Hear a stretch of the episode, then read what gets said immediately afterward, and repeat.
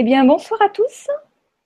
Voilà, nous sommes en direct. Vous êtes en direct sur la Web TV du Grand Changement avec euh, Marie-Lys euh, sur la chaîne de Sacrée Nourriture. Et ce soir, j'ai la joie d'accueillir Juliette Duquesne. Bonsoir Juliette. Bonsoir, bonsoir à tous. Je suis ravie d'être là. Oui, ben moi je suis ravie de t'accueillir. Euh, on va aborder ce soir un, sujet qui me tient à cœur quand même parce qu'il n'est pas suffisamment connu, euh, qui est le sujet des semences. Euh, un patrimoine vital en voie de disparition. Les semences, ce sont les petites graines. Vous savez, les petites graines qu'on met dans la terre et qui permettent de faire pousser euh, ben, des légumes, des fleurs, enfin plein de choses comme ça. Et euh, donc tu as tu as écrit un, livre sur le sur le sujet avec avec Pierre Rabhi. Voilà, donc je le je le montre. Voilà, tu tu es tu es journaliste, Juliette. Tu as travaillé longtemps à TF1, au journal de, de 13h et de 20h pendant plusieurs années. Et aujourd'hui, tu, tu, tu, travailles euh, de façon indépendante. Tu as donc créé euh, ces carnets d'alerte avec, euh, avec Pierre Rabhi, dont tu nous en diras plus, un peu plus tout à l'heure. On reviendra sur. voilà. Et, et donc, tu t'es intéressé au sujet des, des graines, des semences. Alors, pourquoi tu t'es intéressé à ce sujet-là? Parce que c'est un sujet qui me paraît capital, qui est très peu connu en fait. On connaît peu le chiffre que 75% des variétés de semences ont disparu en un siècle, que en fait il y a une réglementation qui s'est mise en place dans les années 60 et qui a privatisé ce bien commun, ce patrimoine qui devrait appartenir à tout le monde. Et en fait c'est une thématique qui est assez peu connue cette problématique des semences. Maintenant en France on connaît assez bien l'agriculture biologique, on connaît le fait que le danger des pesticides, mais en fait la thématique des semences est encore assez peu connue, même dans l'agriculture biologique, on utilise des semences euh, qui sont hybrides, des semences qui sont dites améliorées, c'est-à-dire des semences qui sont stables, homogènes et distinctes, en fait, des semences qui sont moins vivantes que les semences qui sont reproductibles, qui n'ont pas ni de brevet, ni de certificat d'obtention végétale. Et ces semences très libres euh, qui sont, euh, oui, qui ont, qui ont toujours existé auparavant, elles, elles ont été transformées, elles sont différentes depuis les années 60 à cause d'une réglementation. Et en fait, c'est qui est peu connu. Et donc, quand je m'y suis intéressée, j'étais très étonnée euh, de, du fait que ce sujet ne fasse pas la une des journaux tous les jours et qu'on accepte cette réalité qui est assez déconcertante quand on commence à creuser et qui est due en plus à une réglementation. C'est même pas parce que des fois, ça peut être des lobbies, ça peut être euh, mmh. euh, la force de la vie qui fait ça. Là, c'est carrément une réglementation, c'est la loi. Donc, mmh. bon, c'est quand même assez, on, on en dira plus certainement tout à l'heure, mais c'est assez étonnant. Donc c'est pour ça que ça m'a ça intéressé et je me suis rendu compte assez rapidement que c'était aussi un sujet qui déclenchait les passions parce que la semence, on sent que c'est un sujet, voilà, euh, c'est la base de la vie, c'est, c'est, ça, ça, représente beaucoup de choses. Et du coup, c'est un sujet qui est chez les chercheurs et chez les différentes personnes que j'ai interrogées pour ce livre, parce que du coup, pour réaliser les enquêtes, j'interviewe entre 40 et 50 personnes, 60 personnes euh, pour chaque carnet. Donc, j'interroge beaucoup de gens. Et c'est vrai que c'est un sujet qui, est, qui passionne et c'est difficile d'avoir euh, des discussions euh, posées avec des arguments, même si on n'est pas d'accord, on peut avoir des arguments différents et discuter. Et j'ai, je me suis rendu compte que les chercheurs en eux avaient du mal à avoir ce débat-là posé et qu'il y avait beaucoup de fausses informations qui circulaient sur euh, mm. cette thématique. C'est pour ça que pour moi, c'était important de remettre un peu tout à plat pour euh, reposer cette problématique et la faire connaître au grand public qui est très intéressé par cette problématique. Et oui, et oui parce que finalement, c'est vrai que les graines, c'est la vie. Et moi, je me suis intéressée euh, j'ai découvert cette problématique tout simplement parce qu'il y a quelques années de ça, lorsque j'ai fait mon tout premier potager, j'ai donc, euh, je suis donc allée acheter mes graines, j'ai planté, ça a poussé, j'ai soigneusement récupéré les petites graines des courges, des courgettes, enfin, de ce que j'avais planté pour les replanter l'année d'après. Et l'année d'après, quand j'ai planté, rien n'a poussé. Et d'un seul coup, je me suis rendu compte, merde, eh ben c'est quoi cette histoire? Eh et là, d'un seul coup, je me suis dit, mais, c'est fou, quoi, parce qu'effectivement, c'est régi par des réglementations et que, et, que, et que on ne peut plus, mais ça va même très très loin, quoi. C'est carrément, on, on, on, nous prive euh, bah, du vivant quelque part. Enfin, il y a, y a c'est toute la nourriture qui, qui, qui, qui, qui est et notre rapport à la, à la nourriture. Enfin, c'est comment les les euh, comment dire euh, bah, les promoteurs de, de, de, de, de de, bah, des, enfin tout, tout, tout des, toutes les, les, les, entreprises, enfin les lobbies, enfin tout, tout, tout, tout ce qui, qui, qui, qui promeut ces, ces, ces graines euh, qui, qui euh, comment on appelle ça, hybrides, enfin qui ne peuvent pas se reproduire. En fait, c'est très compliqué avec ce sujet. C'était très intéressant à écrire parce que chaque mot est compliqué parce qu'en fait, ils ont fait une réglementation tellement complexe et un système tellement complexe que dès qu'on dit quelque chose, c'est pas exactement ça. C'est ça qui est toujours compliqué dans ce sujet. C'est des semences alors hybrides F1 la plupart, ou des semences améliorées, parce que pour le blé, ça n'existe pas, les semences hybrides F1. Et c'est des semences qui ne sont. Alors, quand si on dit qu'elles sont stériles, c'est faux. Parce qu'en fait, elles peuvent se reproduire, mais ça reproduit quelque chose qui est inexploitable, qui est complètement disparate et qui, qui n'est pas réutilisable pour l'agriculteur. Donc, du coup, l'agriculteur est obligé de racheter ses semences chaque année et du coup devient dépendant. Et pour le blé, où là, c'est possible de reproduire, il doit payer euh, alors aux États-Unis, on dit une sorte de royalties, en France, c'est une sorte de compensation. Il est obligé de payer parce que euh, ces, euh, ces, semences ont été créées par des multinationales. Alors il y a beaucoup d'opposants à cette réglementation qui, qui disent que c'est pas ils sont pas forcément choqués par le fait que c'est que le fait qu'ils doivent payer pour des semences qui sont créées par des multinationales, mais ils sont choqués par le fait qu'on ne puisse même pas utiliser les autres ces semences qui ont toujours existé, qui, sont, qui ont toujours été transmises de génération en génération depuis des milliers d'années, que, que qui viennent du patrimoine de l'humanité, parce que les semences, c'est normal qu'on qu'on oriente, qu'on essaye de faire, qu'on améliore les semences. Mais là, c'est différent. Là, on veut que, en fait, la réglementation dans les années 60 a imposé que les, les semences devaient être déclarées dans un catalogue officiel et que du coup, les semences doivent être stables, homogènes et distinctes. Ce qui, ce qui retire énormément de semences. Les semences dites de population, on appelle ça les semences paysannes. Il y en a qui appellent ça les semences libres et reproductibles. En fait, c'est des semences qui vont plus s'adapter, qui vont faire. Euh, mais c'est vrai que dans les années 60, quand on a cru à ce modèle productiviste, on a voulu que, en gros, ça soit la même tomate euh, pour qu'elle convienne à la grande distribution. Donc ces semences-là produisent des fruits et des légumes qui sont exactement les mêmes, qui vont plus s'adapter au, au, transport long, mais par contre qui vont être beaucoup moins, euh, qui vont beaucoup moins donner de nutriments, de micronutriments. J'ai un chiffre intéressant. Pour avoir le même contenu nutritionnel qu'une pomme des années 40, il faut en manger trois aujourd'hui. L'épinard, il a vu, lui, vu sa teneur en potassium chuter de, 53% et sa teneur en phosphore de 70%. Dans le cas des carottes, le calcium a diminué de 70% et le magnésium de 75%. Ça, c'est des chiffres qui sont d'études hein, scientifiques qui ont prouvé ça et c'est dû à la semence. Euh, en, partie à la semence en fait. Donc ça c'est très important en fait. Ça montre, c'est des études sur cette partie-là, que c'est des, des, semences qui en fait permettent de plus produire si on utilise des pesticides chimiques et des engrais de synthèse, ça marche seulement, il y a des bons rendements seulement si on utilise ça. donc, euh, et en fait, dans les années 60, je pense qu'on a tellement cru en ce modèle-là, bon après il y a aussi les intérêts des lobbies, mais ils ont aussi tellement cru en ce modèle-là qu'ils se sont dit, eh ben on va interdire toutes les autres semences parce que et, c'était une façon aussi de s'approprier le vivant. Parce que du coup, si on interdit les autres semences et que ces semences-là, elles sont soit brevetées, soit en France, on appelle ça, il y a un COV, c'est un certificat d'obtention végétale. Donc, mais c'est quand même comme si les semences, du coup, appartenaient à des entreprises, quoi.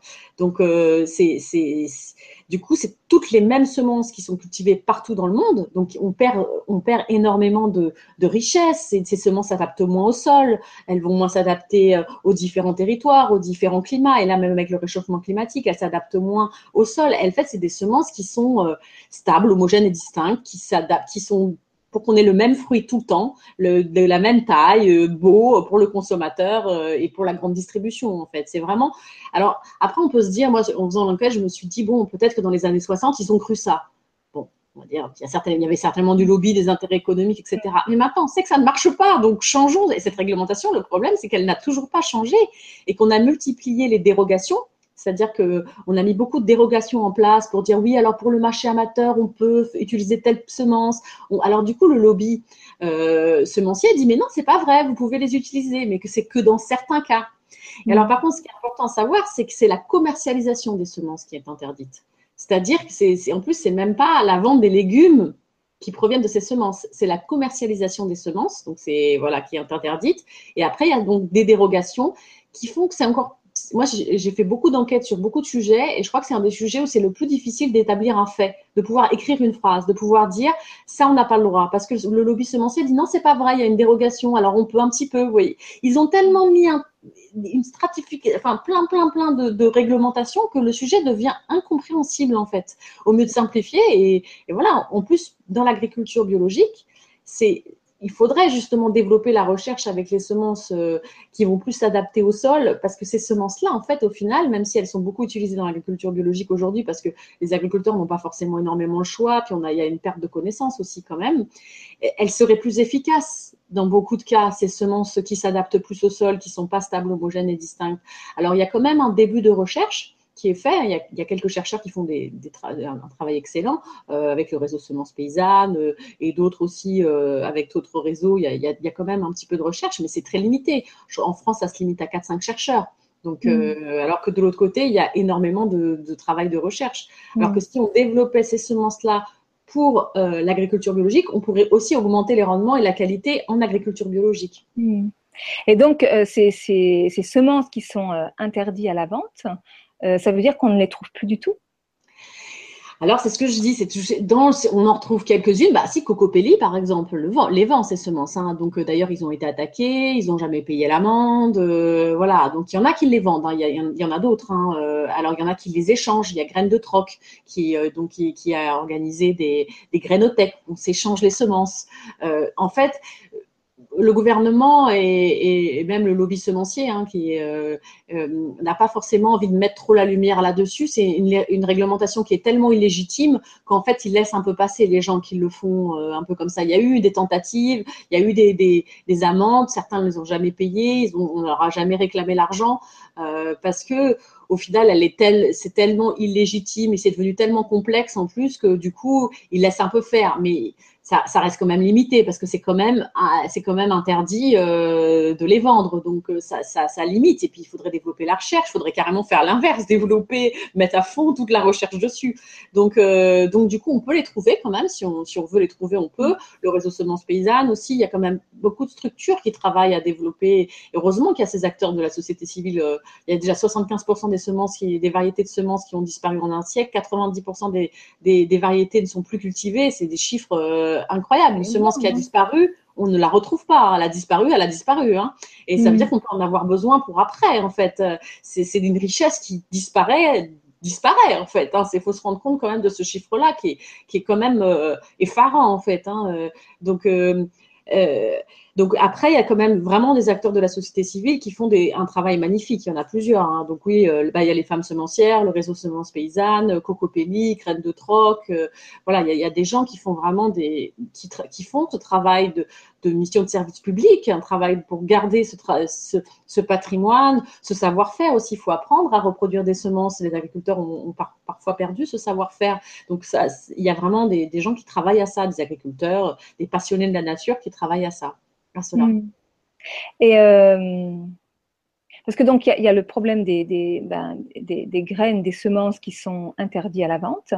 Euh, et puis il y a aussi la problématique de ces, de, ces semences qui sont, qui sont stériles, qui se reproduisent pas et euh, qui invitent le consommateur. Alors effectivement, il y a les paysans, mais il y a aussi tout simplement le particulier, parce que moi c'est en tant que particulier. Et au départ, enfin, je me suis retrouvée face à la situation, mais complètement hébétée euh, parce qu'en fait, on m'avait pas expliqué ça, et que je me suis retrouvée face à la situation où euh, bah, tous les ans, il fallait, enfin bon, très vite, j'ai trouvé mes, mes, petits réseaux, et euh, parce que même en bio, c'est pas parce qu'on achète des graines bio qu'elles ne sont pas stériles. Ah oui, non, ça c'est sûr, ça n'a rien à voir. Mais de toute façon, la grande majorité des fruits et légumes qu'on achète en bio, et moi là, je c'est pas du tout pour condamner, hein, c'est un fait, euh, proviennent de, de, de, semences stables, homogènes et distinctes. Mais c'est pas de leur, c'est parce que le travail sur la graine n'a pas été, n'a pas encore été, n'a pas encore été fait. Il a été fait sur certains points. Mais un agriculteur qui veut passer au bio, déjà, il doit, il doit, il a tout ce travail à faire des pesticides. C'est pas rien déjà de, de, de, changer complètement euh, euh sa, sa ferme, sa, son exploitation, pas changer en plus les semences, ça, fait peur aussi. C'est pas, voilà, on peut le comprendre. Hein, je dis pas ça pour condamner, mais dans l'agriculture biologique, c'est aussi ces semences-là. Ça, c'est clair. Hein, il y a encore un vrai travail à faire sur la semence. Ça commence, ça commence à se développer, mais il y a encore énormément de, travail à faire sur, cette thématique-là. Alors pour les particuliers, c'est vrai qu'on, bah, quand on jardine, au moins on le voit par soi-même. Du coup, on le constate et on le voit plus directement. Alors pour le, c'est vrai que là, c'est là où il y a des dérogations. C'est beaucoup pour, c'est d'ailleurs euh, comme ça que le lobby semencier euh, se dédouane en disant mais pour le marché amateur, on a fait des dérogations. C'est vrai qu'il y a plus de dérogations pour le marché amateur. Enfin, ça reste quand même, euh, voilà, ça reste quand même la réglementation. Et c'est vrai que changer cette réglementation, c'est très très compliqué. Il y a une avocate euh, qui a été l'avocate de Coco Pellib et qui s'occupe aussi d'autres structures, qui s'appelle Blanche Magarino-Sray, qui se bat, mais alors vraiment qui se bat au quotidien pour faire changer cette, réglementation à Bruxelles, à Paris, etc. Et à chaque fois, elle y arrive presque. Et là, par exemple, elle avait presque réussi euh, à instaurer, à mettre, à mettre une modification, pas complète, mais une modification déjà très intéressante dans la dernière loi de biodiversité, et ça a été retoqué au Conseil constitutionnel.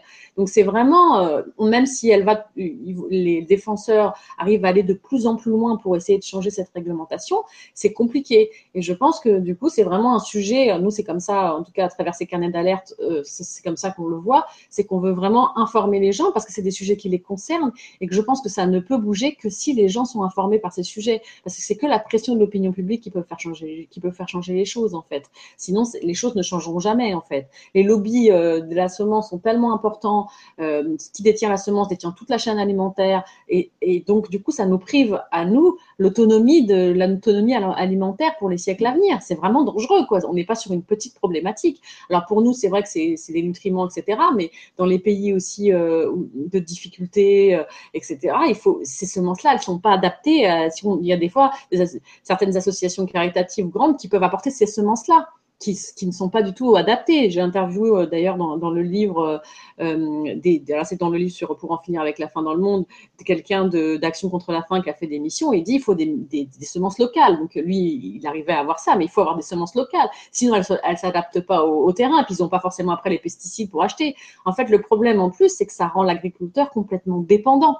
Ça le rend complètement dépendant à l'achat de pesticides et semences, alors que les semences, on peut les reproduire à l'infini, euh, euh, c'est, sans payer. Donc, euh, du coup, c'est, stupide de se dire que même dans les pays où, où on manque d'argent, où on n'a pas de quoi se nourrir, on va leur donner des semences qui ne se reproduisent pas en leur disant, ils font plus, c'est des semences qui marchent qu'avec des pesticides chimiques. Donc, c'est stupide, en fait, de penser qu'on va pouvoir nourrir la planète avec ces semences-là. C'est la même chose que les OGM, hein, c'est, le même système, hein, c'est, les autres. Parce que finalement, c'est après cette réglementation, elle, n'existe pas seulement en France, c'est mondial, c'est international. Alors, elle n'existe pas partout. En Europe, euh, elle existe. Euh, aux États-Unis, non. Euh, contrairement, alors que les OGM sont énormément développés, euh, du coup, ont même pris la place parfois des semences euh, dites conventionnelles. par contre, elles n'existent pas, mais il y a eu un rouleau compresseur aussi, mais du coup, on trouve quand même plus facilement des semences libres et reproductibles. Mais par contre, les semences OGM ont pris une telle place que, bon, c'est encore, parce que là, ils ont même du mal à trouver des semences, disons, hybrides, comme, dont on parle. Je sais pas si, si, si, si vous me suivez, mais c'est, si tu me suis, mais c'est ça. C'est-à-dire que là, aux États-Unis, même si la réglementation est différente, les semences OGM ont, ont, ont pris tellement de poids que là, j'ai interviewé un agriculteur euh, aux États-Unis qui, lui, a même du mal à, revenir à des semences euh, hybrides, on va dire. Il a des semences OGM, il n'arrive même plus à revenir à des semences conventionnelles. On parle même pas des semences euh, qui s'adaptent. Voilà, on est, on est même plus là. Donc là, c'est un peu compliqué. Alors, ce qui est intéressant par rapport à un comparatif avec à l'échelle mondiale, c'est que par exemple en Amérique du Sud, c'est une réglementation qui a commencé à se mettre en place au moment où nous, il y a, comment, il y a, il y a commencé à avoir une contestation. Donc là-bas, elle a été plus difficile à mettre en place, cette réglementation. Il y a eu plus de contestations. Alors que nous, dans les années 60, euh, c'est passé, euh, personne l'a vu, cette réglementation, quand elle s'est mise en place. Et dans les années 90, elle a commencé à avoir des, des, des, des contestations. Euh, Copélis, Réseau Semences Paysannes ont commencé à se mettre en place, à, à, se rendre compte qu'il y avait un vrai danger euh, de perte de diversité semencière. Et dans les pays, bah, pas mal d'Amérique du Sud, par exemple, il y a eu beaucoup de contestations. Mais c'est vrai que cette réglementation a été mise en place dans certains pays, pas dans tous elle est en place dans certains pays aussi pour on essaye de, se calquer sur la réglementation européenne et par exemple on dit prenez ces semences là dans des accords de libre échange en fait euh, il y a beaucoup d'accords bilatéraux de libre échange et du coup on met cette euh, on l'impose on va imposer des réglementations à travers ces accords de libre échange qui font des pages et des pages et les gens ne le voient même pas qu'ils ont, signé ça. Alors, est-ce que tu pourrais refaire, euh, euh, redéfinir un petit peu c'est quoi une graine hybride et une, graine OGM pour qu'on voit bien la différence? Oui, alors c'est pas si simple que ça parce que du coup OGM il y a euh, génétiquement modifié et OGM dans la réglementation. Donc on va rester dans la réglementation comme ça c'est plus simple. les semences hybrides F1 et alors les semences hybrides F1 et les semences qui sont qui sont autorisées dans le catalogue, c'est des semences stables, homogènes et distinctes. Donc qui ont été quand même transformées, mais elles sont stables, homogènes et distinctes. Les semences OGM qu'on appelle nous OGM en France, qui sont interdites à la culture, on importe des, produits OGM, nos animaux mangent énormément d'OGM mais qui sont interdites en France, c'est des semences où on a mis un gène extérieur, c'est des semences transgéniques. C'est un gène extérieur qui a été implanté dans, euh, dans la, semence. Et alors, je, suis désolée, je vous donne encore un, une autre information qui, complexifie un peu, c'est qu'aujourd'hui, il y a un débat très important sur des nouveaux OGM. Donc, c'est de la mutagénèse, où là, on, modifie euh, la plante avec une autre forme de mutagénèse qu'on pouvait faire avec les semences hybrides F1 Mutagénèse, ça veut dire qu'on n'introduit pas un autre gène un, gène d'une autre espèce transgénique, on introduit un gène d'une autre espèce. donc là, il y a une réglementation, il y a une, un débat actuel pour savoir est-ce qu'on, comment on va classer ces nouveaux OGM et où est-ce qu'on les met? Et là, c'est très très important en ce moment parce que c'est un débat où si jamais on autorise ces nouveaux OGM, ça peut, là, on pourrait ne même pas le savoir comment chat. Et en fait, le, il y a deux problèmes. Je ne vais, euh, vais pas rentrer dans tous les détails parce que c'est très complexe, les nouveaux OGM. Il y a plein de techniques, les CRISPR-Cas9, si certains ont entendu parler, Talen, plein de techniques pour modifier euh, la cellule. Mais en fait, il y a deux dangers euh, dans les, différents chercheurs que j'ai interrogés. C'est que le problème, c'est la finalité. C'est-à-dire qu'avec les OGM, on passe encore un cran par rapport aux, semences hybrides F1, c'est que la plupart, c'est pour créer des plantes pesticides. C'est-à-dire que ce sont des plantes qui soient absorbent à l'infini le, peuvent absorber sans mourir le, glyphosate, le Roundup, le pesticide. Elles, sont, elles, ont été modifiées pour pouvoir le pouvoir qu'on puisse en mettre, en mettre, en mettre sans que ça tue la plante, parce qu'au bout d'un moment, ça tue la plante normalement. Donc là, c'est quand même incroyable. On peut, c'est-à-dire qu'elles l'absorbent. Ça s'appelle des plantes pesticides. Elles absorbent le, le, à l'infini presque le, le, pesticide. Ou soit elles le fabriquent directement. Donc ça, c'est les OGM qu'on a créés. Euh, la 99% des OGM dans le monde, c'est ces OGM-là. C'est-à-dire soit ils le fabriquent, soit ils l'absorbent. Ils peuvent l'absorber, euh, voilà. Donc ça, c'est les OGM qu'on crée. Et avec ces nouveaux OGM, c'est certainement encore ces, produits-là qu'on va créer. On dit même des produits. Je, me rends compte, même moi, j'utilise de mots produits. On, va, créer des plantes qui vont être, euh, soit qui vont pouvoir voilà, recevoir à l'infini ces pesticides. Et l'autre danger, c'est que c'est aussi des, des semences qu'on crée complètement en laboratoire. C'est ça, c'est nouveau, contrairement aux hybrides F1 qu'on avait au début, ce dont on parlait, donc là, les semences stables, homogènes et distinctes. Les nouveaux OGM, c'est qu'on crée complètement à partir d'une cellule toute la plante en laboratoire. Et là, il y a beaucoup de chercheurs qui s'inquiètent de ça, qui disent qu'il ne faut pas penser qu'on puisse maîtriser la, nature. Et c'est un peu se, prendre pour Dieu, en fait, de penser on ne maîtrise pas encore toutes ces modifications de génome. Croire, penser qu'on qu'on arrive à contrôler un génome d'une plante, c'est faux en fait. Ça, tous les chercheurs que j'ai interrogés, enfin, les chercheurs, il y a beaucoup de chercheurs euh, qui ne sont pas forcément d'accord, mais tous les chercheurs que j'ai interrogés moi sur ces questions-là, qui sont engagés sur ces thématiques, disent que c'est dangereux de penser ça. il y en a d'autres qui rétorquent en disant mais dans ces cas-là on fait jamais rien.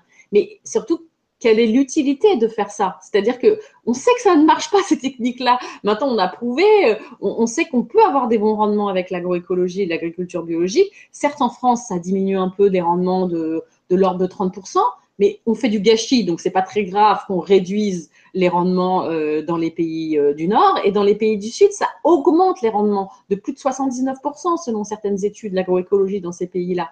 Donc en fait, surtout, pourquoi du coup continuer à, faire ça? Surtout que ça, avec ces techniques-là, on brevetise de plus en plus, euh, brevette de plus en plus euh, les plantes et il y a de plus en plus de brevets sur des gènes, sur des bouts de plantes et ça devient vraiment dangereux en fait. Mmh. D'autant plus qu'on sait que plus on mange euh, vivant, avec des modes de, culture, d'agriculture, euh, d'agriculture qui sont elles-mêmes vivantes, euh, bah, moins on, a besoin de, manger en quantité, quoi, parce que c'est plus nourrissant. Donc c'est, complètement, je dirais, inopportun de, penser à un, surrendement finalement, voilà. Et il y a, tout un chapitre qui est qui, où tu parles de, ben, finalement des OGM et la fin dans le monde et des OGM euh, ou, ou, ou, de ces histoires de, de, de semences finalement, euh, leur impact sur l'environnement. Oui, il y, a, deux parties. Il y a une partie, oui, sur. Euh, et je reviens juste à ce que, ce que tu disais juste avant. C'est vrai qu'il y a un chercheur, d'ailleurs, que j'interroge sur ce livre, dans ce livre qui est très intéressant, qui a fait plein d'études intéressantes sur ce que tu, ce, dont tu parlais. Euh, c'est vrai qu'on, euh, lui, parle de manger du vide, en fait. C'est-à-dire qu'on mange des, on mange des nutriments qui sont tellement vides que, fait, c'est comme si on mangeait un peu du vide, en fait, et que c'est pour ça aussi, c'est pour ça aussi qu'il va y avoir plus d'obésité, etc. Et, et il expliquait que si on augmentait un tout petit peu le budget alimentation, on baisserait d'autant plus le budget santé. Et c'est vrai que des fois, on dit, ah oui, le bio, c'est cher, etc. Mais si on mangeait un peu plus et on dit, il est devenu très bas, hein, le budget alimentation par rapport à, au siècle passé, euh, le, pourcentage hein, qu'on consacre à l'alimentation. Et si on le baissait un, peu plus, un petit peu, et eh ben, on pourrait d'autant, euh, si on l'augmentait un petit peu, on pourrait baisser d'autant plus, voire même beaucoup plus, le budget santé. Ça, c'est un point qu'on oublie. Et l'impact sur l'environnement, oui. Alors ça, c'est, il y, a, deux points. On parle beaucoup de des OGM sur l'impact sur l'environnement, parce que du coup, comme on pouvait mettre beaucoup plus, à l'infini, ne mettez pas non plus à l'infini, mais comme on pouvait mettre beaucoup plus de glyphosate et de Roundup, par exemple, sur les plantes, pour celles qui étaient tolérantes, pour les, plantes qui étaient tolérantes, qui ont été fabriquées et qui ont été tolérantes euh, au Roundup, du coup, ça a créé des des mauvaises herbes résistantes, des super, euh, on appelle ça des super mauvaises herbes. Donc, il y, en a eu beaucoup plus.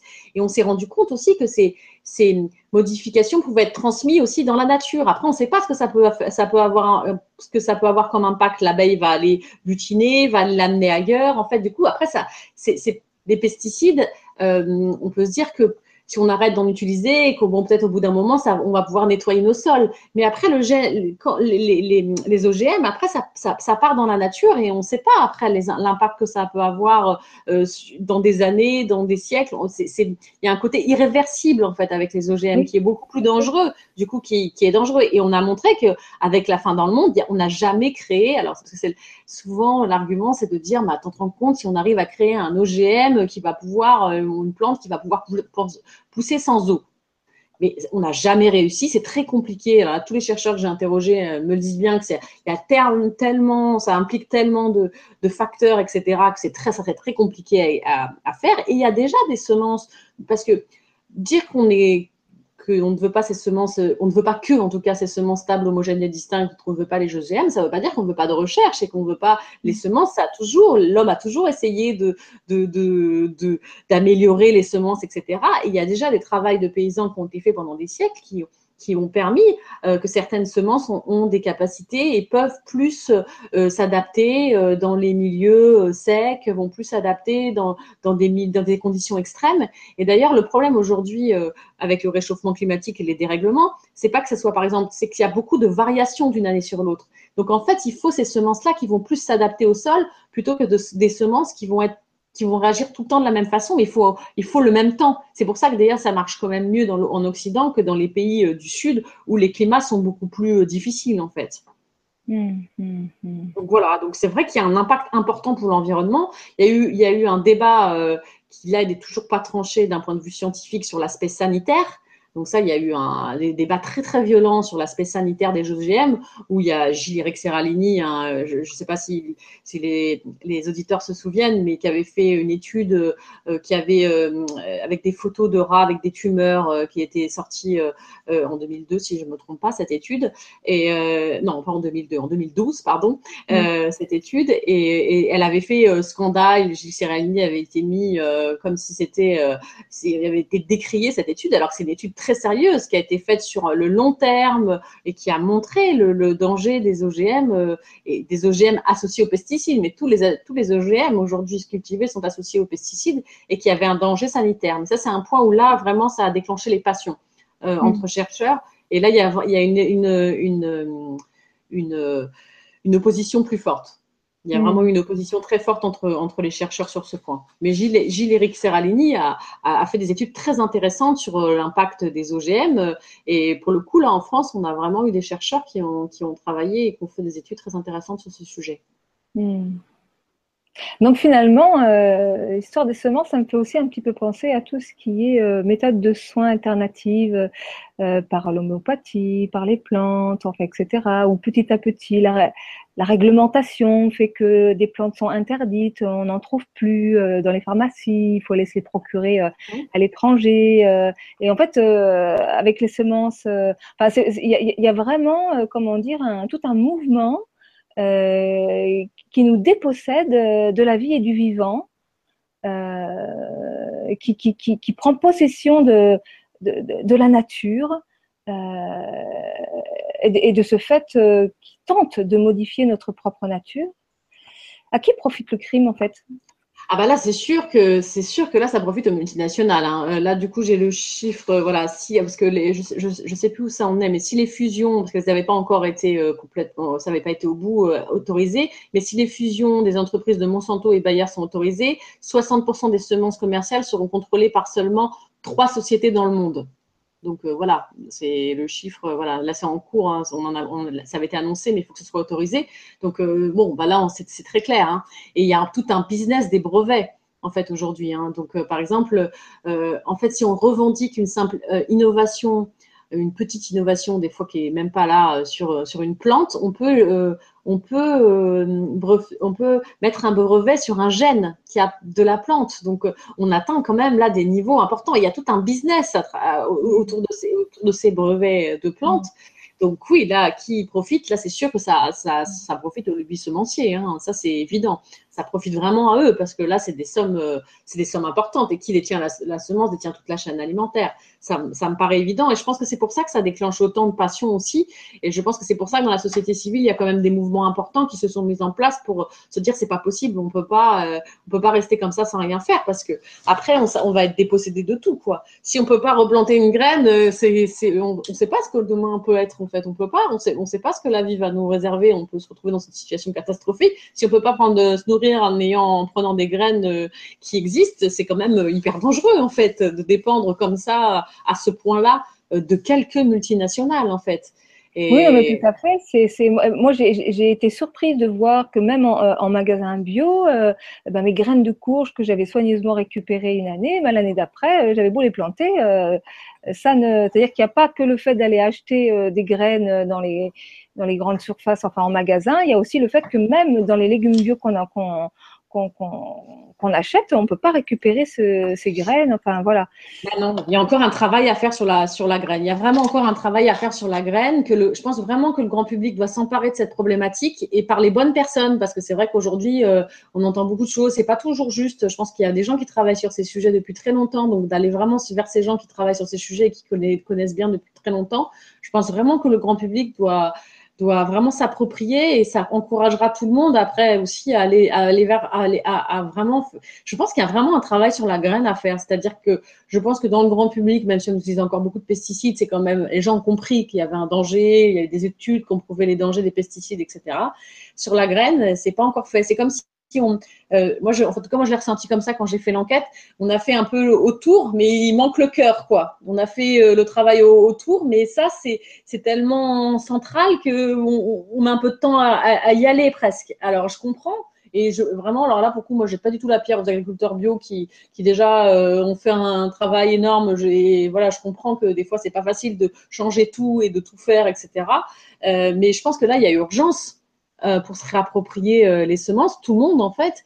Et, là, surtout que c'est ça en fait moi qui m'a frappé quand j'ai et qui peut mettre en colère quand même euh, quand j'ai fait cette enquête, c'est que c'est qu'on continue quoi avec ces nouveaux OGM, on va aller on va encore passer une étape si c'est autorisé. Alors on ne sait pas encore, il y a, bon il y a plein de discussions au niveau européen, les, ce n'est pas encore ça n'a pas encore été décidé, mais c'est pareil, ça personne n'en entend parler. Enfin, les nouveaux OGM, euh, à part les gens qui s'intéressent au sujet, euh, ça fait vraiment pas la une des journaux. Donc c'est quand même dommage parce que c'est un sujet qui est central. En plus, ce qui est assez fou, c'est que les consommateurs, tous les sondages le montrent, les consommateurs français, les Français, d'ailleurs, obligé d'appeler les consommateurs, mais les Français, les gens qui mangent, euh, ne veulent pas des OGM. Donc d'ailleurs, ils ont très bien compris. Ils ne veulent absolument pas que ces nouveaux OGM soient étiquetés OGM, parce que s'ils sont étiquetés OGM, les gens l'achèteront pas. Donc ça, ils ont très bien compris. Donc ils font tout là en ce moment les semenciers pour pas que ce soit étiqueté OGM, pour mm. qu'on le sache pas. Et, c'est là en ce moment, c'est là où est le danger. Et c'est vrai que c'est là où on se dit que c'est fou, parce qu'on pourrait se dire bon bah à un moment on a fait des dérives, euh, on va pas euh, se morfondre et pendant des, des, des années là-dessus. Mais par contre changeons, changeons euh, aujourd'hui. Il suffit juste de changer la réglementation, de, de, ne pas autoriser ces nouveaux OGM. De toute façon, les gens n'en veulent pas. En tout cas, en France, c'est clair et net, les gens n'en veulent pas. Et depuis le début, d'ailleurs, en France, la France avait été choisie au début comme le premier pays en Europe où ils voulaient implanter le, les OGM parce qu'on s'était dit que euh, comme on avait accepté le nucléaire, on accepterait les OGM. C'est Corinne Lepage qui s'est beaucoup battue contre les OGM qui m'a raconté cette anecdote. Et euh, à l'époque, elle était ministre de l'environnement et elle m'a expliqué que euh, ils avaient dit ça, mais elle me le dit très justement dans le livre, mais c'était mal connaître notre rapport à la nourriture en fait. Et les Français, on a été vraiment pour le coup très résistants aux OGM parce qu'il y a eu d'ailleurs, bah, il y a eu tous ces fauchages avec José Bové qui ont fait que ça n'a que a beaucoup aidé. Hein on se rend pas compte, hein, mais on a le continent européen a au final beaucoup résisté à la culture d'OGM. On en importe beaucoup, mais contrairement en Amérique du Nord en Amérique du Sud, où là, euh, les OGM euh, ont pris une place très importante sur certaines, dans, certaines cultures, nous, on y échappe. Il n'y a que l'Espagne qui en cultive un peu, qui cultive du maïs un peu, quelques pays, mais vraiment très peu, en fait. Donc, c'est quand même, il y a eu un combat, en fait, hein, quand même. Et les gens n'en veulent pas, en fait, chez nous. Ça, c'est clair et net. Ils, n'en veulent pas. C'est hmm. quand même, ça, c'est bien, quand même. Hmm. Alors la question des, la, question des graines, et, là tu parles des semences, euh, potentiellement, c'est-à-dire ces graines qu'on met en terre pour qu'elles poussent. Mais euh, dans ma chaîne, j'ai, euh, je propose donc, qui s'appelle Sacrée Nourriture, donc j'ai proposé un certain nombre d'émissions autour de l'alimentation et notamment autour de l'alimentation vivante et crue, où est beaucoup, beaucoup préconisé le fait de consommer, de manger, de se nourrir de graines germées. Et euh, puisque l'intérêt des graines germées, c'est qu'elles sont vivantes, ce sont des bombes nutritionnelles euh, et, qui, euh, comment dire, ont un taux de protéines, voire jusqu'à 100% pour certaines graines, qui pourraient aisément remplacer la consommation de viande. Donc l'impact sur l'environnement et sur la santé énorme. Mais avec tout ce que tu dis, euh, bah, en fait, ça peut avoir un impact jusque dans la consommation de, de ces graines. Enfin, c'est. Oui, oui, bah oui, oui, je connais pas moi. Après, c'est euh, exactement comment elles sont cultivées ces graines-là en particulier. Mais oui, oui, ça, oui, ça a un impact sur tout. Mais en fait, la semence, je pense qu'on se rend pas compte à quel point c'est au centre de tout. Et c'est, c'est très étonnant comme, comme on a, hum, euh, des fois, comme on, ne veut pas s'emparer d'un problème euh, sociétal et comme on arrive à, trouver, à le détourner en fait, alors que c'est au cœur la semence. Et si, moi, je ne comprends pas qu'on puisse avoir des débats sur les rendements en agriculture biologique qui sont quand même importants. Il faut avoir des, des rendements pour nourrir la planète. Alors euh, là, c'est notre, notre autre carnet d'alerte sur pour en finir avec la faim dans le monde. On peut tout à fait nourrir la planète avec l'agroécologie. Il y a des chercheurs qui l'ont montré avec des études scientifiques vraiment poussées. Ça, il y a plein de détails dans, dans ce, dans ce carnet-là. Mais ce que je, moi, ce que des fois, ce qui qui m'échappe et qui me dit c'est fou, c'est que c'est que il faut qu'on change la, graine et la semence pour qu'on puisse développer encore plus l'agroécologie et l'agriculture biologique. Et ça, il faut vraiment le faire, ce travail-là. Et je pense que c'est pour ça que qu'on doit tous s'emparer de ce sujet. Et nous, c'est pour ça qu'on a voulu faire cette enquête et qu'on essaie de la faire très grand public et qu'on essaie vraiment que le sujet soit compréhensible par tout le monde. Parce qu'en fait, beaucoup de, de mes collègues aussi journalistes, etc., il y a eu quand même des bons sujets, bien sûr, de fait sur, sur, sur et de bons reportages faits sur cette thématique. Mais c'est tellement compliqué qu'ils se disent oh là là Et je peux comprendre. Euh, en fait, c'est que c'est du coup, on, dit presque tout le temps une bêtise. En fait, ils ont fait une réglementation tellement complexe que c'est très difficile d'établir un fait. Hein. C'est très rare hein, d'aller aussi loin que ça. C'est vraiment, ça m'est rarement arrivé. J'ai fait des sujets sur les dérives des marchés financiers, etc. Hein. donc euh, des sujets vraiment compliqués. Donc vraiment, ce sujet, euh, et, moi, me semble capital et je pense, c'est un peu comme si on, va autour d'un problème, mais on va jamais au cœur, quoi. On, on, va, ce que je disais tout à l'heure un peu, quoi. On va autour, on tourne, mais on, on va pas au sujet qui est capital et, que tout le monde devrait voir. Enfin, moi, pour moi, ça devrait faire la une des journaux et on devrait parler pendant l'élection présidentielle. Ça devrait, on devrait parler de ce sujet-là. Vraiment, c'est pour ça que. C'est un peu récurrent comme type de comportement parce que quand on voit justement aussi euh, sur le, le, domaine de la santé ou sur le domaine de, de l'éducation, on tourne beaucoup autour du pot sans aller aux racines du problème. C'est vrai, mais la semence, peut-être encore plus. Alors pour la médecine, se soigner, c'est aussi très important. L'éducation des enfants, c'est capital. Mais la semence, s'il n'y a plus de semence, on pourra plus manger. On peut pas. C'est carrément là. C'est tout est très important. Mais moi, la semence, ça me paraît en tout cas euh, vraiment. Euh, quelque chose de capital. C'est-à-dire que si demain, on ne sait pas, demain tout peut s'effondrer, le système il peut, il peut s'effondrer. Si on n'a pas de semences, si on n'a pas pour euh, pour manger, on n'a rien en fait. C'est fini en fait. Euh, donc le fait que 75% des variétés, c'est un c'est un, chiffre de la FAO, 75% de, des variétés de semences ont disparu en un siècle, c'est quand même énorme. Et que 90% des variétés agricoles ne sont plus cultivées aujourd'hui, 90%, on cultive partout la même chose. C'est, et en très peu de temps, on a fait ça en fait, parce que c'est ça qu'on se rend pas compte, c'est que ça, ça existe depuis pas longtemps en fait, depuis tous les siècles avant, on a fonctionné autrement. Donc c'est très très récent en fait cette mise en place. Donc moi, je, moi, je me dis toujours dans ces cas-là, en plus, quand je vois qu'il y a tellement de gens qui font des trucs magnifiques dans la société civile, bah, juste allons-y maintenant. On va pas euh, tourner autour du pot pendant hyper longtemps sur ce qu'on a fait avant. Maintenant, allons-y. Il y a vraiment, quand on voit les choses, c'est pas, parce que c'est vrai que des fois, on peut se dire, oh là, mais comment on va faire? Euh, c'est compliqué, il n'y a pas de solution. Mais alors là, les solutions, elles sont très simples. Hein. Du coup, c'est qu'on change la réglementation. Il y a des gens qui font déjà des choses partout. Donc, il suffit de, de mettre des moyens sur les gens, sur les personnes qui font déjà et ça peut être réglé très rapidement, en fait. Il faut juste la volonté. En tant que particulier, qu'est-ce qu'on peut faire? Alors en tant que particulier, il y a plus de solutions. Pour l'agriculteur, c'est quand même, enfin même c'est un peu plus compliqué. Le particulier, il a vraiment des réseaux pour acheter des semences. L'agriculteur aussi, mais encore plus le particulier pour euh, utiliser ces semences. Des semences, il faut qu'il se renseigne et pas qu'il prenne les semences hybrides F1, c'est indiqué, euh, pas des semences dites améliorées et qui prennent des semences qui sont libres et reproductibles. Et là, il y a plusieurs réseaux. Alors même dans les dans les dans les réseaux où on achète euh, des semences, il y en a parce que il y a certaines semences euh, euh, il y, a, des dérogations, donc il y en a certains qui en vendent, mais après, euh, bah oui, donc j'ai cité Cocopelli, il y a la ferme de Sainte-Marthe de Philippe Desbrosses, donc il y a des réseaux quand même qui vendent ces semences, qui vendent ces semences-là, et donc on peut se procurer ces semences à ces, à, ces endroits. Il y a vraiment, il y en a plusieurs hein, où on peut vraiment acheter des semences libres et reproductibles. Il faut faire attention en fait à quelles semences quelles semences on utilise. Et si on utilise ces semences-là, on n'aura pas de problème. Hmm. Donc, euh, et puis aussi, donc il y, a, il y dans des réseaux euh, voilà, parallèles. Euh, et puis aussi se relier pour pouvoir faire des échanges de graines. Bah oui, bah alors là, il y a, il y a, il y a, il y a Graines de Troc, qui est une super association, d'ailleurs je l'interroge, il y en a certainement d'autres, hein, mais qui font des grainothèques et, c'est super. Ah bah voilà, du coup là, c'est très intéressant. Bah, l'avantage après, c'est qu'on n'est pas obligé de, de, racheter chaque année. Donc euh, en fait, au final, c'est un investissement assez léger. Hein. Euh, du coup, c'est super. Et oui, et puis on peut faire des échanges. Il y a des super grainothèques qui sont organisées euh, partout pour échanger les semences. Oui, il y a des super. Il y a, pour les particuliers, je pense que là, pour le coup, c'est presque plus simple. Enfin, c'est quand je dis plus simple, c'est-à-dire que après, sur, l'autre partie, il faut tout réorganiser. Alors, euh, c'est toujours plus lourd parce que c'est ce qui nourrit quand même plus les gens, c'est l'agriculture, etc. Donc, pour le particulier, si, en tout cas, et c'est toujours bien, alors ça, c'est, c'est, toujours bien de commencer par soi, ce qu'on peut faire soi-même. Et ce qu'on peut faire soi-même, c'est sûr que là, il n'y a aucun problème pour se fournir. Il y a quand même des possibilités qu'on est informé de ce problème, on peut, on se fournir des semences qui sont euh, librement reproductibles, des semences paysannes. Euh, alors, il y en a qui vont s'appeler les semences anciennes. Alors, ça n'a pas toujours le même nom, mais en gros, c'est des semences qui sont pas stables, homogènes et distinctes et qu'on peut reproduire à l'infini.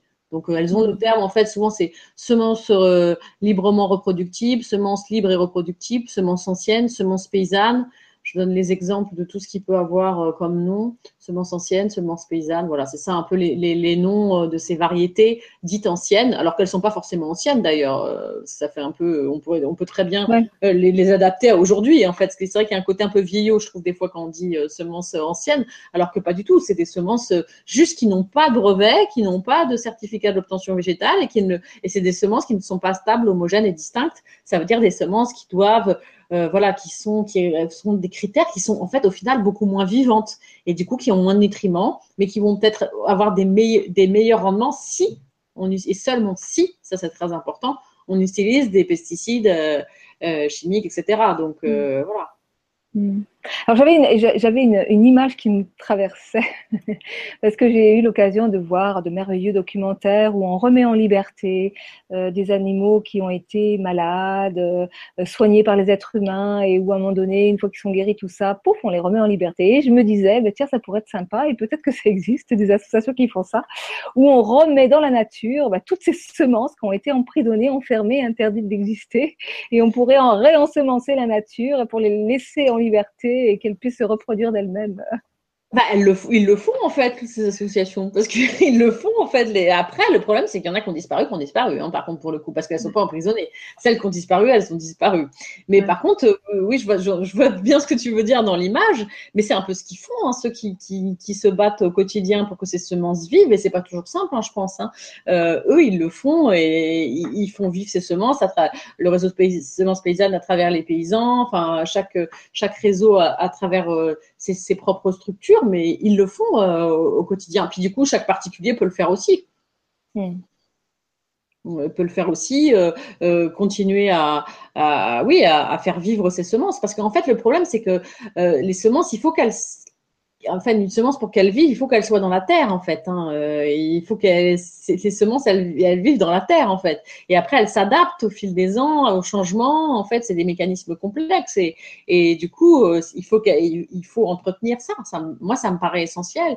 Et pour revenir à ce qu'on disait tout à l'heure, c'est que Sinon, ça, ça prive, euh, ça, ça c'est Pierre Rabhi qui le dit euh, très bien dans le livre, ça prive euh, aux gens le droit de se nourrir par eux-mêmes, quoi, de l'autonomie alimentaire. Et ça, c'est, ça me paraît quand même essentiel. Et ça devrait révolter tout le monde, en fait. Moi, je trouve même, c'est marrant parce que ça, ça, ça, fait partie de la discussion qu'on a à la, fin du livre avec Pierre Rabhi, que des fois, on voit des énormes rassemblements.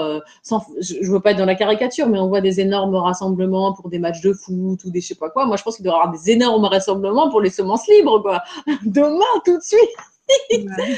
Quand on voit, je dis, ça devrait nous rassembler tous, en fait, euh, sur ce sujet-là, parce que, parce que, alors peut-être que des fois, il y a, y a, une sorte, euh, peut-être de fuite, ça paraît tellement énorme que les gens n'ont euh, pas envie de se saisir, du sujet.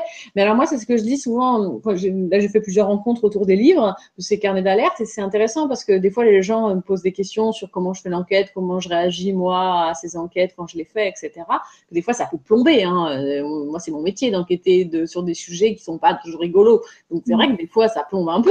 On se dit, oh, là, sur la finance, euh, j'ai vu de finir le, livre sur la finance qui va sortir bientôt. Bon, bah, c'est lourd. Mais moi, en fait, j'éprouve, et je pense que les gens euh, qui se cachent un peu comme ça, je pense qu'ils se, ils se trompent parce que c'est très, intérieurement, c'est très agréable de comprendre. C'est-à-dire que moi, je, quand je fais mes enquêtes, il y a un moment où je comprends pas, je suis dans le flou, et du coup, je cherche à comprendre, bah, sur les semences, c'était ça, de bien comprendre la réglementation, pourquoi, les tenants, les aboutissants. Et quand je comprends, c'est, oh, c'est un soulagement et, et, c'est hyper agréable. Et moi, je fais ce travail-là pour les gens qui ne peuvent pas le faire, ça prend du temps. Et, c'est tellement agréable de pouvoir comprendre et pas d'être un pantin. Donc euh, les gens, je peux comprendre que des fois le quotidien est compliqué, alors on se dit oh bah du coup euh, je préfère pas regarder. Mais euh, honnêtement, c'est très agréable de comprendre. je trouve la vérité, la, vérité libère, c'est la vérité qui libère. il y a tellement de gens qui fonctionnent aujourd'hui, on le sait, hein, la tête dans le guidon, qui sont fatigués, qui sont épuisés. Oui, je comprends. Et, qui se posent même pas la question des causes, de qu'est-ce qui fait qu'ils sont dans cet état-là. Donc, euh, quand, quand, on commence euh, cette quête de sens pour mieux comprendre euh, finalement le sens de notre vie et d'aller regarder ben, justement ces graines de vie à l'intérieur de nous, on en arrive à se poser la question des graines et des semences. Mais c'est souvent un long, un long cheminement. Et euh, malheureusement, euh, il faut souvent attendre euh, bah, la dernière limite, un burn-out, des maladies, enfin, que la vie nous secoue pour nous dire bon alors qu'est-ce que tu choisis, la mort ou la vie, pour qu'on commence vraiment à s'intéresser. Donc qu'est-ce qu'il faut-il qui nous tombe sur le coin de la figure euh, sur notre planète pour que les gens se réveillent? Ça, je me le demande effectivement. Mais c'est vrai que ça, ça fait rager, hein, ça fait rager. Et c'est aussi une des raisons pour laquelle je fais. Euh, bah, toi, tu fais ce métier de journaliste, moi, je, je, je, je fais ces émissions. Euh, pour essayer d'éveiller les consciences, quoi. C'est réveillez-vous, quoi. Réveillez-vous. Oui, et vraiment, enfin, c'est pas plombant, en fait. Je pense que c'est faux de penser ça. C'est pareil, là, là, je pense à celui sur, la, celui sur la, la, finance, parce que là, encore plus, les gens me disent, oh, la finance, oh. Mais si on change pas ça, c'est le même, c'est très proche d'ailleurs des, des, mécanismes de la, de la semence. Hein. C'est très proche. Hein. La financiarisation du monde et la, la comment on a fait, euh, enfin, sur les semences, c'est des mécanismes qui sont très proches. Et quand je dis euh, le prochain gagnant sur la lettre sur la finance, ah, bah, alors celui-là, euh, non. Mais au contraire, c'est-à-dire que quand comprend ces mécanismes, mais vraiment, c'est pas si compliqué en fait. Et là, en plus, le but c'est qu'on simplifie. Alors, c'est bien, en plus qu'on simplifie, donc du coup, on comprend mieux. Et, vraiment, moi, j'insiste là-dessus parce que moi, c'est une question laquelle aussi je me suis beaucoup posée en, moi-même hein, quand je faisais ces enquêtes-là, etc. vraiment, c'est agréable de comprendre. Je pense que c'est une erreur de se dire, oh là là, je veux pas. En fait, je pense que c'est un poids, en fait, en soi. Et, vraiment, c'est agréable de comprendre. Et même si des fois, c'est un peu rageant euh, sur le mm. moment parce qu'on découvre des choses qu'on aurait préféré pas voir. Mais de toute façon, au, fond, c'est quand même inconsciemment parfois les, les, problèmes. Donc, euh, je pense vraiment qu'en tout cas, que là, là, on était sur la thématique de la semence. Et cette thématique-là, moi, elle me paraît centrale, capitale. Il faut changer la réglementation, continuer les initiatives euh, voilà, locales. Euh, voilà, et je pense vraiment que bah, ça, c'est Pierre qui appelle toujours à Pierre Rabhi appelle toujours à l'insurrection des consciences. Et, c'est aussi pour ça qu'on a voulu faire ces carnets d'alerte pour informer les gens. Et on essaie de les faire très simples pour que les gens euh, puissent vraiment être informés, avoir les grandes informations d'un sujet sans que ce soit exhaustif. On interviewe vraiment les, acteurs clés d'un sujet. Quoi. Et en plus, chaque chiffre est sourcé. Euh, aujourd'hui, où l'information est compliquée, où c'est difficile des voix d'y voir clair, où toutes les mêmes informations sont reprises sans forcément être vérifiées. Euh, là, vraiment, chaque, information est sourcée. Les chiffres que j'ai donnés, par exemple, les, les chiffres que j'ai donnés tout à l'heure, ils sont tous sourcés avec des études scientifiques, etc. Donc, vraiment, c'est pour le coup, je passe vraiment un temps important à faire ça ce qui n'est pas négligeable parce qu'on croit qu'aujourd'hui l'information est facilement trouvable, mais pas du tout. Ça prend beaucoup de temps de, vérifier les informations et, vraiment qu'elles soient justes. Et du coup, je pense vraiment que ce sujet, tout le monde doit, s'en emparer et, le comprendre pour pouvoir dire non, on veut plus ça en fait, on veut autre chose. Mm. Alors, euh, Juliette, le temps passe. Euh, est-ce que tu pourrais nous parler un petit peu ben, de, ces carnets d'alerte, en fait? Parce que cette collection, elle vient de, sortir, c'est nouveau, ça date de cette année.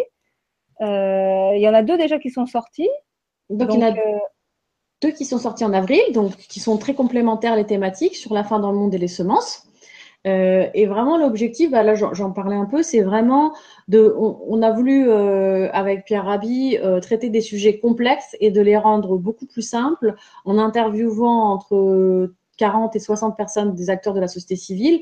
Ça peut être des chercheurs, des agriculteurs, euh, là sur la finance des anciens de la finance, euh, voilà, mais des gens aussi qui ont été sur le terrain, aussi des universitaires qui font des travaux magnifiques mais qui sont pas du tout mis en avant euh, sur des sujets hyper importants, donc là sur les semences, la finance ou la fin dans le monde.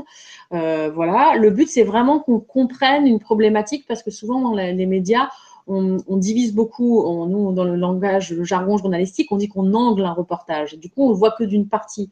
Pour, euh, c'est comme ça, en fait, on travaille souvent comme ça. Et moi, je trouve que c'est, moi, ça me frustrait en tant que, que lectrice ou quand je regardais des reportages, parce que des fois, je ne comprenais pas la problématique dans son ensemble. Euh, et du coup, ça me gênait, moi, pour comprendre. Donc là, le but, c'est quand même d'avoir une problème, de comprendre une problématique dans son ensemble et euh, il y a beaucoup de livres de spécialistes qui sont très bien faits. Donc, le but, c'est pas de faire un autre livre de spécialistes. C'est vraiment très grand public. Moi, ce que, ce que j'ai apprécié à TF1, c'était ça, ce côté très grand public. Donc, j'essaye de, à travers ces carnets d'alerte, de garder ce côté euh, très grand public et de pas partir dans un truc complexe, euh, euh, trop complexe, en tout cas. Donc, j'espère que c'est ce qu'on a essayé de voulu faire. Moi, j'apporte la partie très factuelle et Pierre Rabhi apporte plus la partie analytique à travers une introduction, un entretien, un entretien final, poétique, où lui, voilà, il, il parle peut-être plus à l'humain. Moi, je suis vraiment sur le, côté plus factuel, euh, plus factuel en fait. Euh, mm. euh, voilà. Et le but, on va du coup les, les, deux premiers, la fin dans le monde, les semences. Le prochain sera sur la finance, les excès de la finance ou l'art de la prédation légalisée. Et le but, c'est de continuer sur d'autres thématiques et, d'être assez court. Hein. C'est des ouvrages qui sont qui mm. font plus d'une centaine de pages. Et, mm. et voilà, le but, c'est vraiment, ça se lit assez facilement et le but, c'est qu'à la sortie, on ait compris les grandes problématiques, on répertorie les chiffres clés, les personnes qui sont interrogées. Euh, donc j'en interroge quand même pas mal. Et tout est sourcé, sourcé, sourcé. Moi, je, je, donne des cours dans les écoles de journalisme et dans notre métier, on a des progrès à faire sur ça.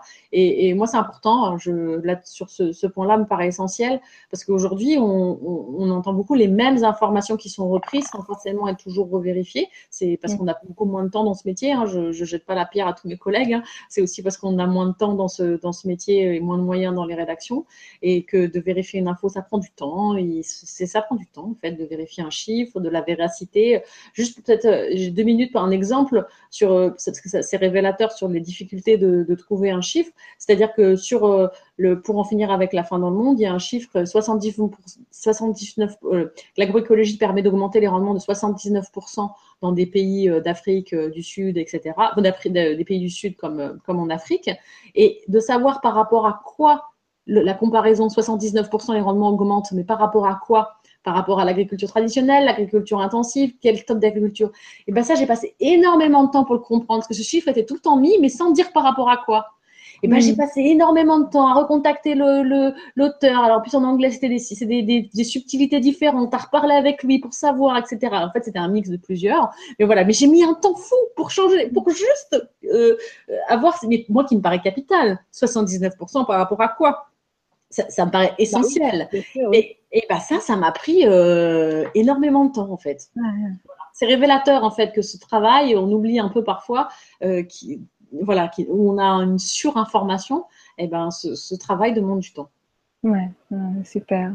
Alors, euh, on, le trouve où alors ce, carnet d'alerte? Comment on le trouve on le trouve dans pas mal de librairies, normalement. Ils sont quand même assez bien distribués. Après, on peut le trouver aussi sur Internet. Donc, euh, c'est plutôt dans les librairies, comme les livres, comme les livres classiques, en fait. Hein. Le but, c'est ça, voilà. Et le but, c'est ça. Peut-être aussi, peut-être, j'ai juste pas dit ça. C'est aussi pour moi, en tout cas, qui est journaliste et qui aime mon métier, c'était aussi de faire ce métier un peu autrement parce que je trouvais pas toujours forcément mon compte aussi euh, dans la façon de le faire et c'était aussi euh, une façon de faire mon métier autrement, un peu plus posé, euh, en traitant des problématiques, voilà, en étant plus posé en fait, hmm. dans la frénésie.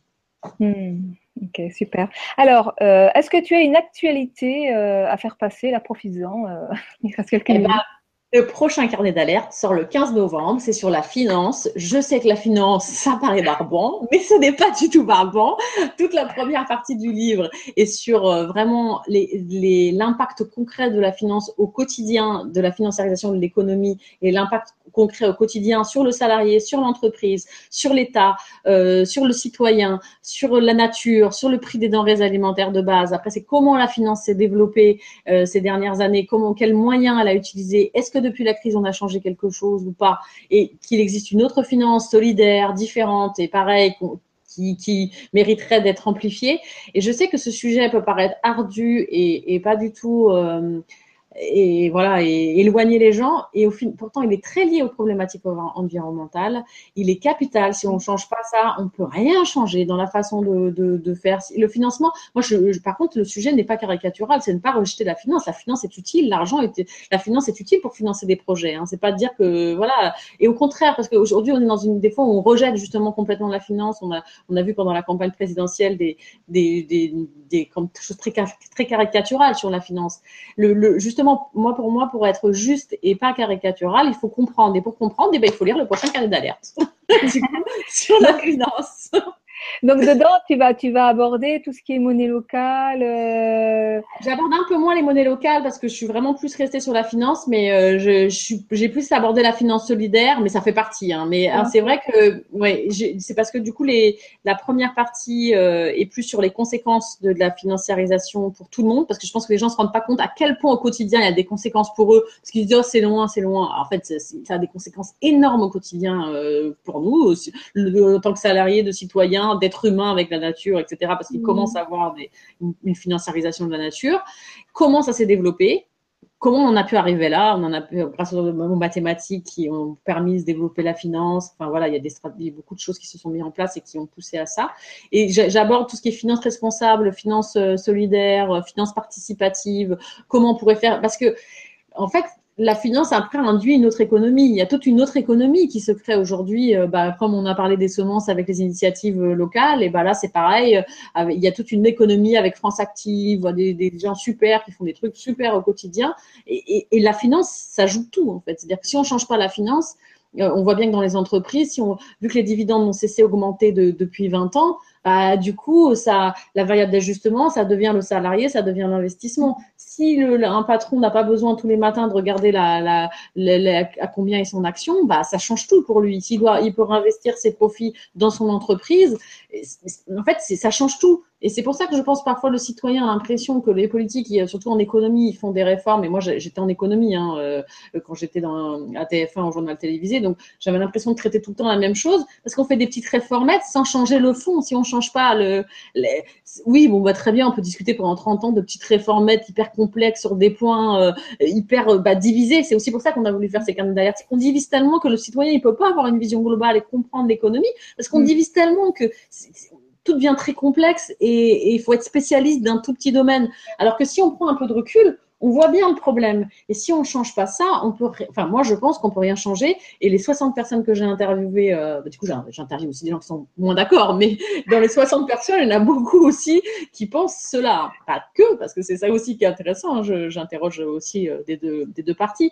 Mais bon, en même temps, aujourd'hui, qu'on soit alors là de tout bord politique, il y a quand même beaucoup de gens euh, qui estiment que la finance a pris un poids excessif quand même. Ça, c'est vraiment, ça qui est intéressant. C'est pour le coup, c'est c'est pas forcément d'un bord politique donc voilà, si mon, en tout cas, mon message, ce serait, même si ce sujet paraît ardu, il me paraît vraiment capital. En tous les cas, tu en parles avec beaucoup de passion, ça donne envie, ça donne envie. Alors, est-ce que tu as déjà une idée du prochain thème? Oui, ça devrait être l'eau. C'est ah, bien parti pour être l'eau. Pareil. Hein. Ouais, Un sujet euh, qui fait beaucoup parler. Oui. Oui, oui, qui va être aussi, oui, ça va être euh, une belle enquête. Ok, eh ben, écoute, il est 21h, donc euh, le mot de la fin, qu'est-ce que tu aurais envie de, dire?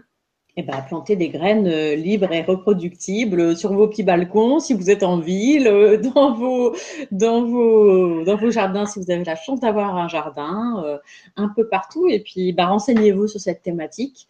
Et certainement, à côté de chez vous, il y a des groupes, des gens qui font des trucs super. Euh, à travers ça, il y a des incroyables comestibles aussi. Il y a plein de choses. plein de gens qui font des trucs. Ouais, bah, voilà, il y a plein de gens euh, qui font des trucs super, euh, des initiatives partout. Donc, plantons mm. des graines libres reproductibles. super. Merci beaucoup, Juliette. Merci à toi et merci à tous d'avoir écouté. J'espère que ça vous a intéressé. Bah, en tous les cas, moi, ça m'a très intéressée. Tant mieux alors. Tant mieux. Ok, merci. Bonne soirée à tous et à très bientôt. Bonne soirée. Bonne soirée.